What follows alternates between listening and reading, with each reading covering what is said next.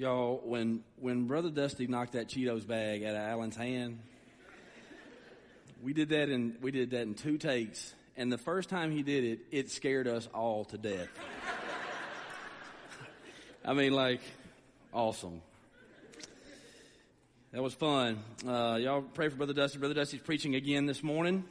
he's retired as he's uh, continuing to preach in North Alabama, so y'all continue to pray for him. Open your Bibles to Philippians chapter 1. Philippians chapter 1. As we continue to discuss bringing it in, working together, standing together, fighting together, one spirit and one purpose as the church. In Philippians chapter 1, verses 28 through 30. And the Bible says, Don't be intimidated in any way by your enemies. This will be a sign to them that they are going to be destroyed, but that you are going to be saved even by God Himself. For you have been given not only the privilege of trusting in Christ, but also the privilege of suffering for Him. We are in this struggle together. And you have seen my struggle in the past, and you know that I am still in the midst of it. Just a, a few weeks ago, we had a, a lady um, that some of our folks in our membership met, very distressed, going through a very difficult time and and needing uh, a few things, needing some clothes, needing food. And when people come here and needing fo- uh, needing food and clothes, it's they in need. Amen. And so, uh, as I see it in the scripture, that's our responsibility to help somebody. So she she comes in, and a few of our, our church members get some things together. I'll put them in a bag, present all those things to her, and she was very grateful. Uh, and then before, after after she left, I, I said, "Man, we would love to have you come to church here." And she kind of acted surprised. And sometimes people that are in need are very intimidated uh, by church, and they'll ask you, like, for real, like I can for real come in there. And I said, if well, somebody says you can't, you let me know, right? Like, you can come in this church. And so, as I invited her to come back, though, she she had a little bit of resistance, and she said, you know, I'm I'm hesitant to come in there because I've had people tell me that y'all don't teach it the right way in there that y'all preach it a way that's and teach that's that's not accurate. And she said, Brother so and so told me that that you guys don't don't exactly teach the word the way that it should be. And, and I got a little fired up just to be quite honest. And I said, well, brother so and so ain't in front of you handing this bag of food and clothes now, is he? And I don't know if that was the best response. But I got a little frustrated and uh, because of the situation. And I, I say all that to start off this message, not with, not to get us all frustrated today, right? We got enough of that, but but to remind us that if you're on the team, you'll have opposition. If you're in the game, there's opposition in the game. Two Sundays ago, we discussed that every team has a reason. Every team plays for a reason. Every team. And, and, and, as the church of Jesus Christ, our reason is the glory of God. Glory to God in the church and in Christ Jesus is what the Bible says in Ephesians. A week ago, we discussed that every team has a name, that we are citizens of heaven. Together we rep the name, stand the same, and play the game. This week, the scripture in verse 28 of Philippians mentions the word enemies, adversaries. Now, last week, as we discussed how Paul was speaking to the church, he used military and athletic language. Standing together, fighting together, one spirit, one purpose. So it makes sense that as he's using this athletic or this military language, that he is leading towards a word about opposition. And that's where the word here in verse 28 means. It means to lie opposite. As the scripture says, don't be intimidated in any way by those who lie opposite, those who oppose you. For the church, opposition can either be on the inside or the outside. If you look in Philippians chapter 4, it mentions two ladies in the church that were faithful followers of Jesus Christ that were co-workers with Paul as he was sharing and spreading the gospel. And then without specifics, Paul tells us that they are being sidelined because of a disagreement. Two women that were working hard for the gospel. And then in verse three, he is writing this letter to the church and saying, help these two women. And then in verse three, it says, they worked hard with me, telling others the good news. Did you notice the tense of that word worked? Past tense. It's what they used to do. They worked hard. Did you know that sometimes we on the inside can be the outside's best player? We on the inside can be the other team's MVP. When a conflict arises and we don't handle it the right way, either by dealing with it because it's a big deal or dropping it because it ain't. When we don't deal with conflict that happens in here, what happens is the work that we're a part of at least slows up, if not stops. But oftentimes it does stop and our ministry that is now is a ministry that was. And we've done the work of the enemy for him. We've become the other team's best player when we don't get it right on the inside. That's inside opposition. That's what he was addressing in Philippians chapter 4. But Paul doesn't tell us who the enemies are specifically, and it's likely that it was outside opposition. If, if it could have been the Jews.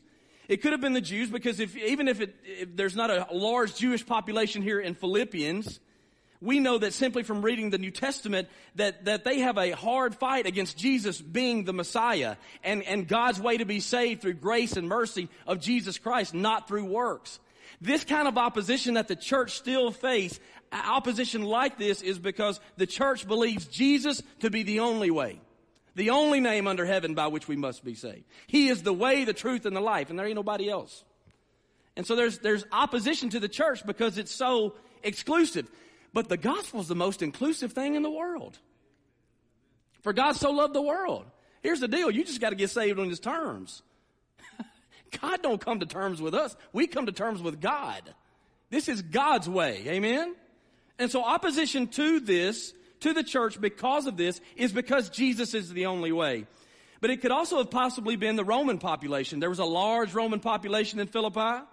The church was an early church plant. As I understand it, the church at Philippi, Philippi was about eight years old, surrounded by a large population of Romans. And in Acts chapter 16, Paul and Silas did a good work. And in that work, they were questioned by somebody whose money making scheme it messed up. Because of their good work in the world, it messed up part of the culture that he was enjoying. And this man in Acts chapter 16 verse 21 goes to the Romans officials and says, they are teaching customs that are illegal for us Romans to practice.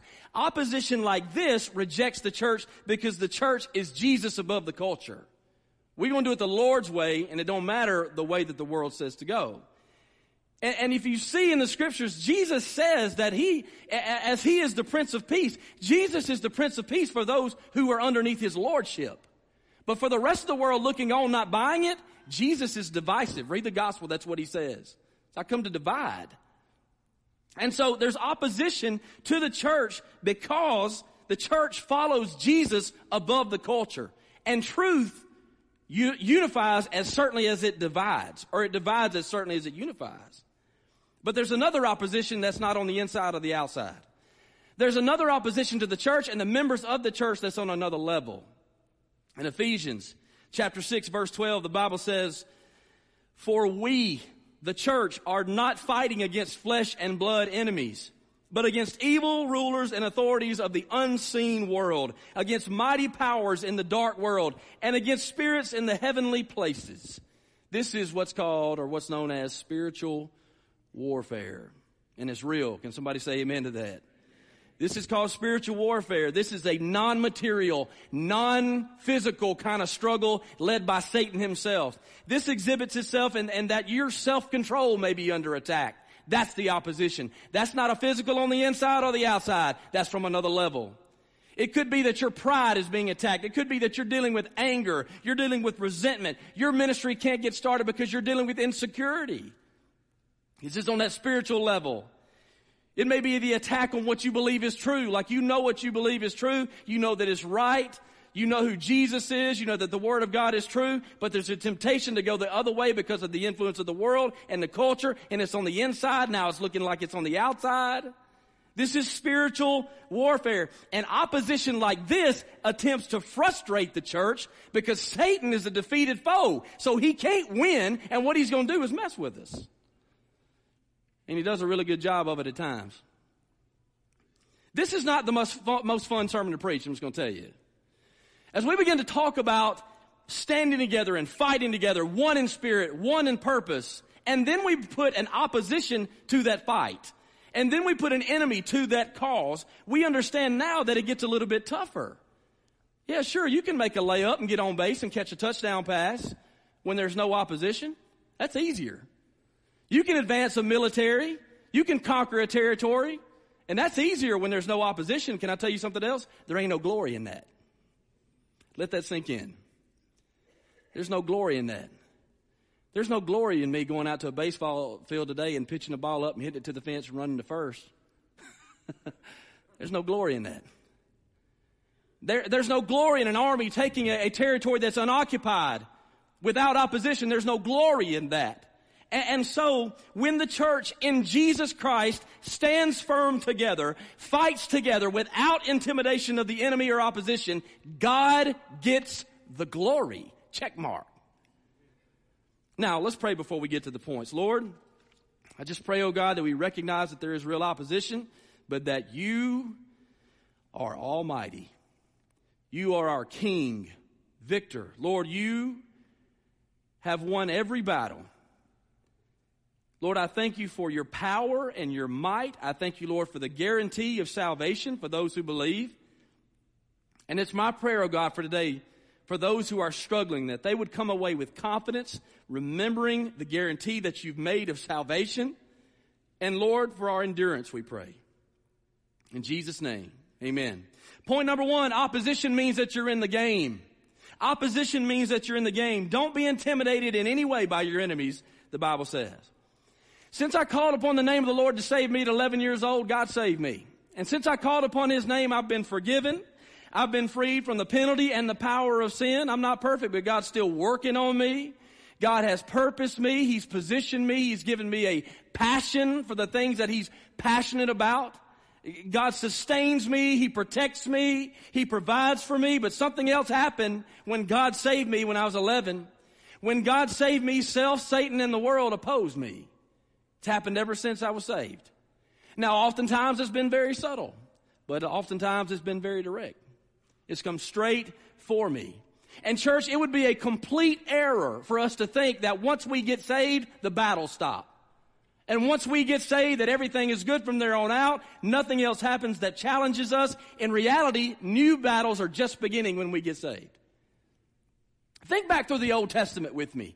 Think back through the, through the Old Testament and who we think of as we think of heroes of the faith showing us and pointing the way towards Jesus, when we think about Adam and Eve and Abel, and we think about Abraham and Moses and Joshua, we think about Ruth and Hannah and David, so much of who we are reading about is God's people that are struggling and they are being faithful through those struggles or they are proving themselves unfaithful through those struggles. That's what we're reading about a lot when we read in the Old Testament. And then we get to the New Testament and the disciples and the early church and Jesus himself. Faithfulness in the face of opposition. It's hard. When you are in a world that rejects Christ and you are living for Christ, there's going to be opposition and it's going to feel that way. Let me put it to you this way. Once you're saved, you have a regularly scheduled opponent. And your life, a lot of times, our life looks like this. Take a look at this It's on the screen. This is your upcoming schedule when you're a citizen of heaven. Week one through week 10. This is what we're up against. Some of these things are physical. Some of them may be family members that mock you for your faith. Some of them may be coworkers criticizing you for how you're handling things with a biblical worldview. Those may be physical opponents. Some of these things are, are, are, not physical. Some of these things, maybe they're on the inside physically where there's jealousy between one, one member and another. But a lot of these things are on the spiritual level where you've got unforgiveness and fear. You've got resentment and temptation. There's pride. There's doubt.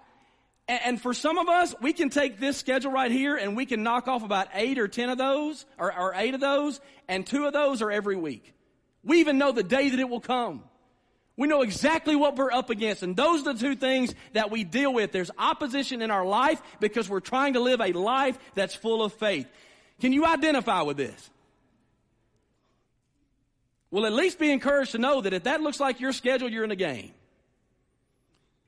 If this, if you can identify with this, that you are up against a temptation to be someone who God has called you not to be, you're in the game. If you are trying and attempting and desiring to live for God's glory, but people or problems or circumstances are standing in the way, welcome to the game. You're not a spectator, you're playing. Regardless of what the opposition looks like in your personal life, or regardless of what the opposition looks like around our local church. This is what the scripture says in 2 Timothy chapter 3 verse 12. Everyone who wants to live a godly life in Christ Jesus will suffer persecution. Now that did not say everybody in the church and everybody that came to, came to church today. Do you notice that? It didn't say that everybody that goes to group or everybody that comes to church, everybody listens to it online. That's not what it said. The Bible says everyone who desires to live a godly life Everyone who wants to live a godly life in Christ Jesus will suffer persecution. And I would love to tell you today that this word persecution is softer than what you think. I'd love to tell you that it ain't that bad. But that's not what I'm going to tell you.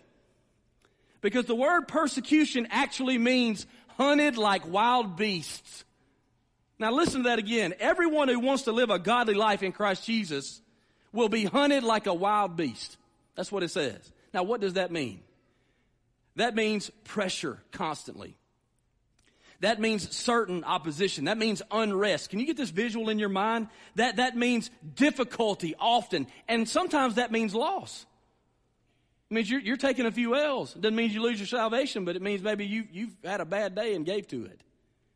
But everybody that desires to live godly will have enemy. Whether that be on the inside, the outside, or on another level, spiritual level, if you are in Christ, because you are in the world, you will have opposition. And it may look different for each person. But now this doesn't say, again, that everyone in the church will suffer persecution. It says everyone who wants to live a godly life. For those who truly want to honor God with their lives, it's going to be difficult at times because of opposition, subtle or not. And I think it's very possible for us on the inside to, to not experience resistance at all. Because it's possible that we are not living by faith, we're just living.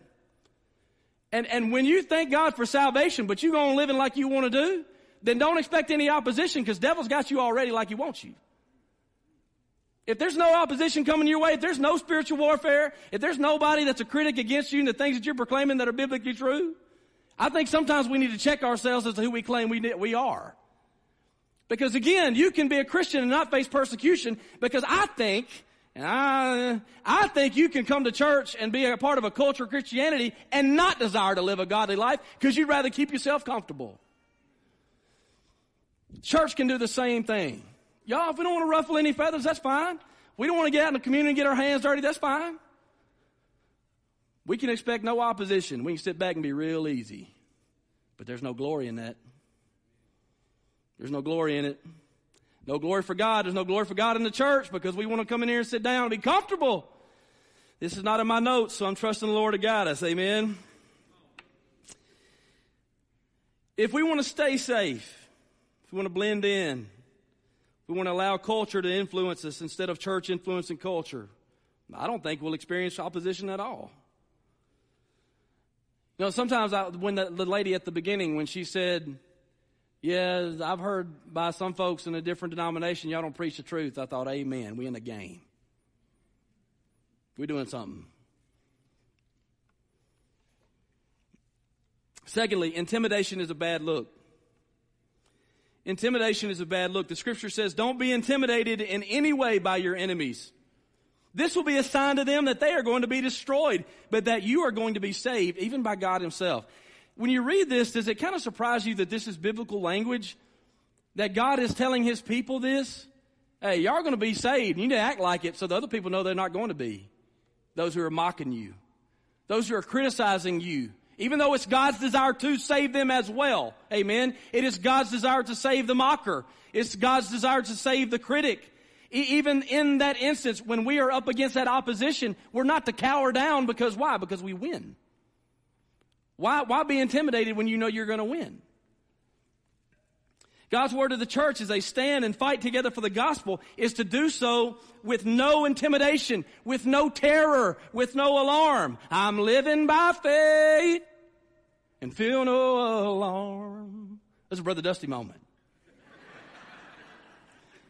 But I feel no alarm. I'm living by faith. God says I win in the end on His terms. I'm in. No intimidation. When the victory is not guaranteed, you ought to be intimidated. A little. When the victory is nowhere near guaranteed, you ought to be intimidated. Think about the most intimidating place you've ever been. The most intimidating place I've ever played ball was Hazelwood High School.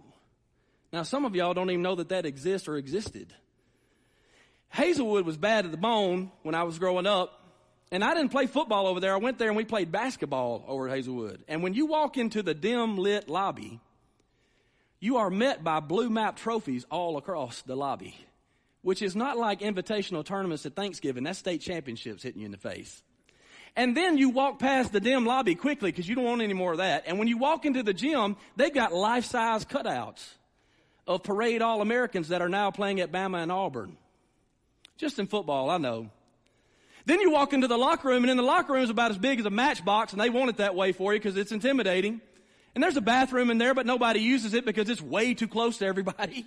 So you don't do that. And then when you come out on the floor, there's a little bit of a hope because you're, you're shooting layups on one end that's nine and a half feet. If, you, if I'm if I'm lying, I'm dying. Nine and a half feet. Josh Early, our student pastor, also played over there. Josh can attest to that wherever he is. There he is right there. We talked about it and had a good laugh at it. But here's the deal. On that end, you get to warm up on nine and a half feet. You're down by 20 at halftime, so they're dunking on it in the second half. It was awful. Terrible. Intimidated. A buddy of mine said, man, you were beat when y'all walked in y'all's own lobby. I thought that was good and true. But when you have no guarantee of victory, and I would even say this, when you have no confidence of victory, it's going to be a bad day. And you ought to look intimidated. But when you are guaranteed victory and you look intimidated, then you just look plain foolish. Intimidation is a bad look when you're guaranteed victory. Now again, if we're standing together and we're fighting together and all conducting ourselves in a manner worthy of the gospel, like it says in the Bible, then this should give us confidence as we face self, Satan, and the world. But this is not even about confidence, y'all. This is about a guarantee that God gives. And the scripture says you're going to be saved even by God himself. You're going to be saved. You're going to bust heaven wide open. Even if something gets you here, it won't get you there. Forever in peace and in fellowship with God. This, this is God. This is God's guarantee to the church. And so to live through this life with intimidation up against persecution and opposition looks foolish. It's a bad look. I know I've read 1 John chapter 5 a lot as you read through the scriptures. But for some reason, when Brother Sonny Schofield read it to me in his office a couple of times, it just sounded different coming from him. And as I listened to him quote, quote these words and put emphasis on these words, I want to read it to you because again, if you are in Christ and have the victory, then Paul is saying to you and to me today in this time, there's no need for you to have intimidation against these struggles. 1 John chapter 5 verses 11 through 13 says, and this is what God has testified this is what that means. This is what God says to you no matter how you feel. This is what God says above your feelings to you. This is what God has testified. He has given us eternal life and this life is in His Son. And whoever has the Son has life. Whoever does not have God's Son does not have life. I have written these things in the name of the Son of God so that you, and this is where he put the emphasis always, so that you may know you have eternal life eternal security, confident in God, eternal life. Back up to verse 5 of that same chapter, and the scripture says, And who can win this battle against the world? Only those who believe that Jesus is the Son of God. So do you believe that Jesus is the Son of God? Have you turned from yourself and turned to God? Have you placed your faith in the Lord Jesus Christ for your salvation so that you can get into an eternal heaven with God? Have you repented of your sin and turned to God and placed faith in Jesus? If you have, you should not be intimidated by any of your enemies, whether they be on the inside, outside, or on another level. You should be confident in the face of opposition because eternal life, heaven, paradise, guaranteed by who? By God. That's it. Now, if you don't have that guarantee, you ought to be scared to death. That's the truth of it. This, this past week, our staff fed a local football team. Chicken fingers, mashed potatoes, green beans. Went into that local football team about 545. At 515, I got to stand and address them. As I stood, I shared the same thing with them that I'm sharing with you. The scripture says that there's only one name under heaven by which men must be saved. That's the name of Jesus. The Bible says that Jesus is the way and the truth and the life. And no man comes to the Father unless they go through him. And so this is what I told them as we sat there in that locker room in that field house. I said to them, I said, if you have placed your confidence in anything or anyone outside of Jesus Christ to get you into heaven, then you need to be scared to death of death. That's your opponent. And that's not applicable just in a locker room, that's applicable in here. I'm assuming everybody's lost this morning, just to be quite honest with you. I share the God. I'm reminded every Sunday to assume that everybody's just lost. That's why we share the gospel and preach to Jesus every time we preach. Because there may be at least one or many in here today that God is working on, and He's not drawing you back into something you already had. He's drawing you into a right relationship that you never had. And so if today, if today, if you're thinking to yourself, I'm intimidated, but it's not a bad look, it's who I really am because I'm scared to death of death because I do not know Christ. I've never turned from myself and turned to God. I've not placed my faith in Jesus Christ. Well, then today's the day. And those who are here that are saved are, are going to welcome you in and we're going to love on you and help you to become and grow confident in who you are in Christ.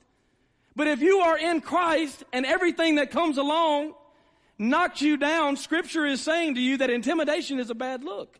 Don't be intimidated in any way by your enemies. I spoke with a godly man this week. A godly man who's in this church that if, that if he had the opportunity and could, he'd be sitting right here today with us. He got some terrible news. And I called him on the phone and I talked to him and I, I, just called to check in and he's one of those guys when you call him, I felt like I was calling him to minister to him and it didn't work out that way because he just started ministering to me. I was like, that's not why I called you. Stop making me feel better about my faith. Right, right? That's, and so as I, I, called him and I was, I was talking to him, this is what he said. I said, man, I'm, I'm so sorry. I want you to know I'm so sorry. We love you. And this is what he said. He said, oh, I'm at peace and I'm going to trust the Lord and I'm going to move forward. You see, that's like looking in the face at self, Satan, in the world and going, what else you got? What else you got? And that's good. I hope we take it with us. Amen. The scripture also leads us to this point that salvation is a privilege, but I have to add this in a parenthesis, but so is suffering. Salvation is a privilege, but so is suffering. Look at the scripture and what it says in verse 29. For, or because you have been given not only the privilege of trusting in Christ, but also the privilege of suffering for Him.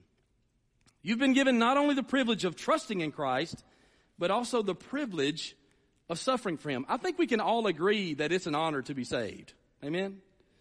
I, I think when we take a look at our salvation, we understand real quick that it is an honor that God would gift us salvation and we just have to receive it, and that Jesus has done all the work through the system of sacrifice. It's an honor that, that God would, knowing who we are, that, that would give us this gift because, hey, we're not entitled to be saved just because we're alive. We don't get to just experience eternal life just because we're here. Again, God did this for us because we're not worthy of it. So again, I can be confident in the eternal life because of who God is, not because of who I am, and that God has saved me and is sanctifying me. It's an honor to be saved. But when we talk about suffering, nobody wants to say, man, yeah, it's an honor to suffer. It's hard. We, we had a, a lady in the first service that she was expressing her her desire to get over the pain that she was feeling. And I was almost like, well, you ought to be feeling pain because you're in the middle of it. The suffering's hard. And we all know people that have suffered or that are suffering right now. Because Jesus said, in this world you will have trouble. And then he said, but take heart for I've overcome the world. But notice the first part where he says, in this world you will have trouble. Why? Because this world is cursed with sin. So when you are in this world, you are going to have trouble, but take heart, Jesus says, for I've overcome the world. This means that while there's victory, there's going to be challenges. And I don't know about you, but if I'm just being honest, if I'm just being honest, whenever I read about suffering and persecution in the scripture, I always think selfishly, what's that going to look like for me and my family? I mean, really, God, what is it? What, what is the persecution and suffering actually going to look like for us? What is the loss we are going to experience? What's the opposition that we're going to have to work through? But then I begin to learn that when you're reading about suffering and persecution, often it's listed in general terms because it's not the specifics of the pain that you're going through, it's the purpose of the pain. So when you're thinking about the, the specifics of the pressure and the specifics of the opposition, it's not that. It's the purpose in whatever comes your way. When you are opposing it, it's how you handle it. When we experience suffering or even temporary loss because of self, Satan, in the world, how we experience that loss determines whether or not there's purpose in our step purpose in our pain. So it's not so much about what kind of suffering it will be as much as how we handle it. Because of this church, because just as salvation brings glory to God, so does suffering. Just as being right with God brings glory to God, makes, his, makes him famous, tells people of who he is and character. Same thing with suffering. Because when we are going through self, Satan in the world, and we're handling it, living by faith with, a, with joy in our heart, it doesn't make sense to the world looking on. Sometimes it doesn't even make sense to Christians, but it inspires us too. And God gets the glory when they answer the how. I'm, I'm probably 19, 20 years old. My grandmother, on my mama's side, is in her hospital bed in her living room, not in her bed but in her hospital bed in her living room. And I'll never forget it. I walk in there, she's in her hospital bed, and she has both legs amputated from the knee down, suffering. And she said, Andy John, come over here. I want us to pray. I said, Yes, ma'am. And I thought, she's going to ask me to pray. And she, she just started praying. And this is what she prayed. She said, God, thank you for my life. Thank you for how good you've been to me. You don't think God gets the glory out of that? I'm still talking about it now. That happened 20 years ago. And a reminder to me of how a faithful saint of God handled suffering in her life. Seen others do that in my own family. Seen others do that in this church family. It's inspiring to me when we get prayer requests from some of you that are going through a terrible time. It's inspiring to me that you submitted the prayer request while being in church. You have given us the card while you're here to hear a word. You could just as easily just stay home and cover up. I mean, it's inspiring, it's encouraging, it's glorifying to God when we handle it the right way. Suffering, just as well as salvation, can be for His glory. And yes, suffering can work on us too, to sharpen us and refine us. Scripture says in Ecclesiastes that it's better to spend our time at funerals than at parties. Because it has a sobering and lasting effect on us. Doesn't it? We go to a funeral and it's terrible. Obviously, it's, it's, this is, we're seeing the wages of sin is death. Like we're seeing this. We know that there's hope. We know God is saved. We know where they are. But it, it really brings our feet to the fire, so to speak, and reminds us of who we are and who we need to be every time. Suffering does that. Suffering also can be to His glory. I want to read you this. I read this this week. He says, when we respond to suffering well, we practically demonstrate to the unbelieving world that Christ is more glorious and more precious to us than any pain or difficulty we might endure. Faithful suffering is following Christ. Let me give you this verse in 1 Peter chapter 4 verse 19. So if you are suffering in a manner that pleases God, keep on doing what is right and trust your lives to the God who created you, for he will never fail you.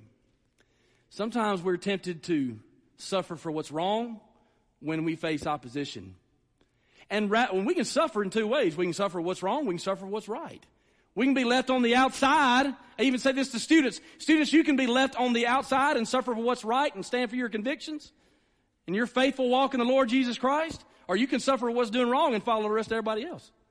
That's not just for teenagers. Heck, that's for all of us.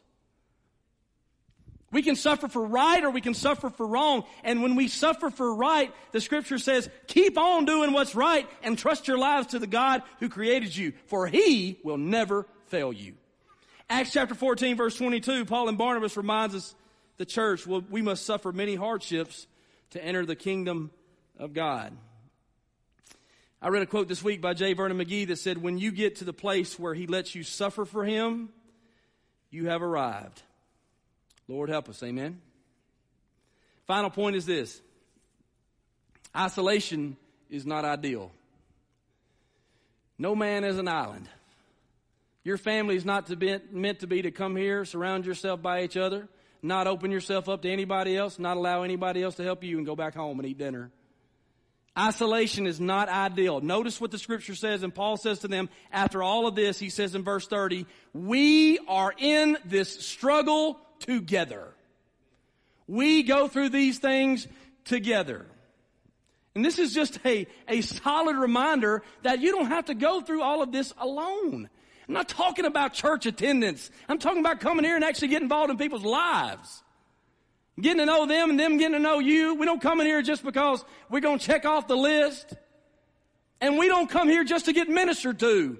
We're going to come here because we're going to need you to minister to us and you can count on us to minister to you.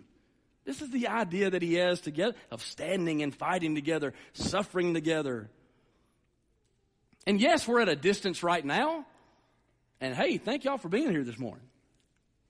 And I know right now it's crazy. I know it's craziness. And we all, it's like an awkward first date. We don't know if we can hug or side hug or shake hands. It's weird.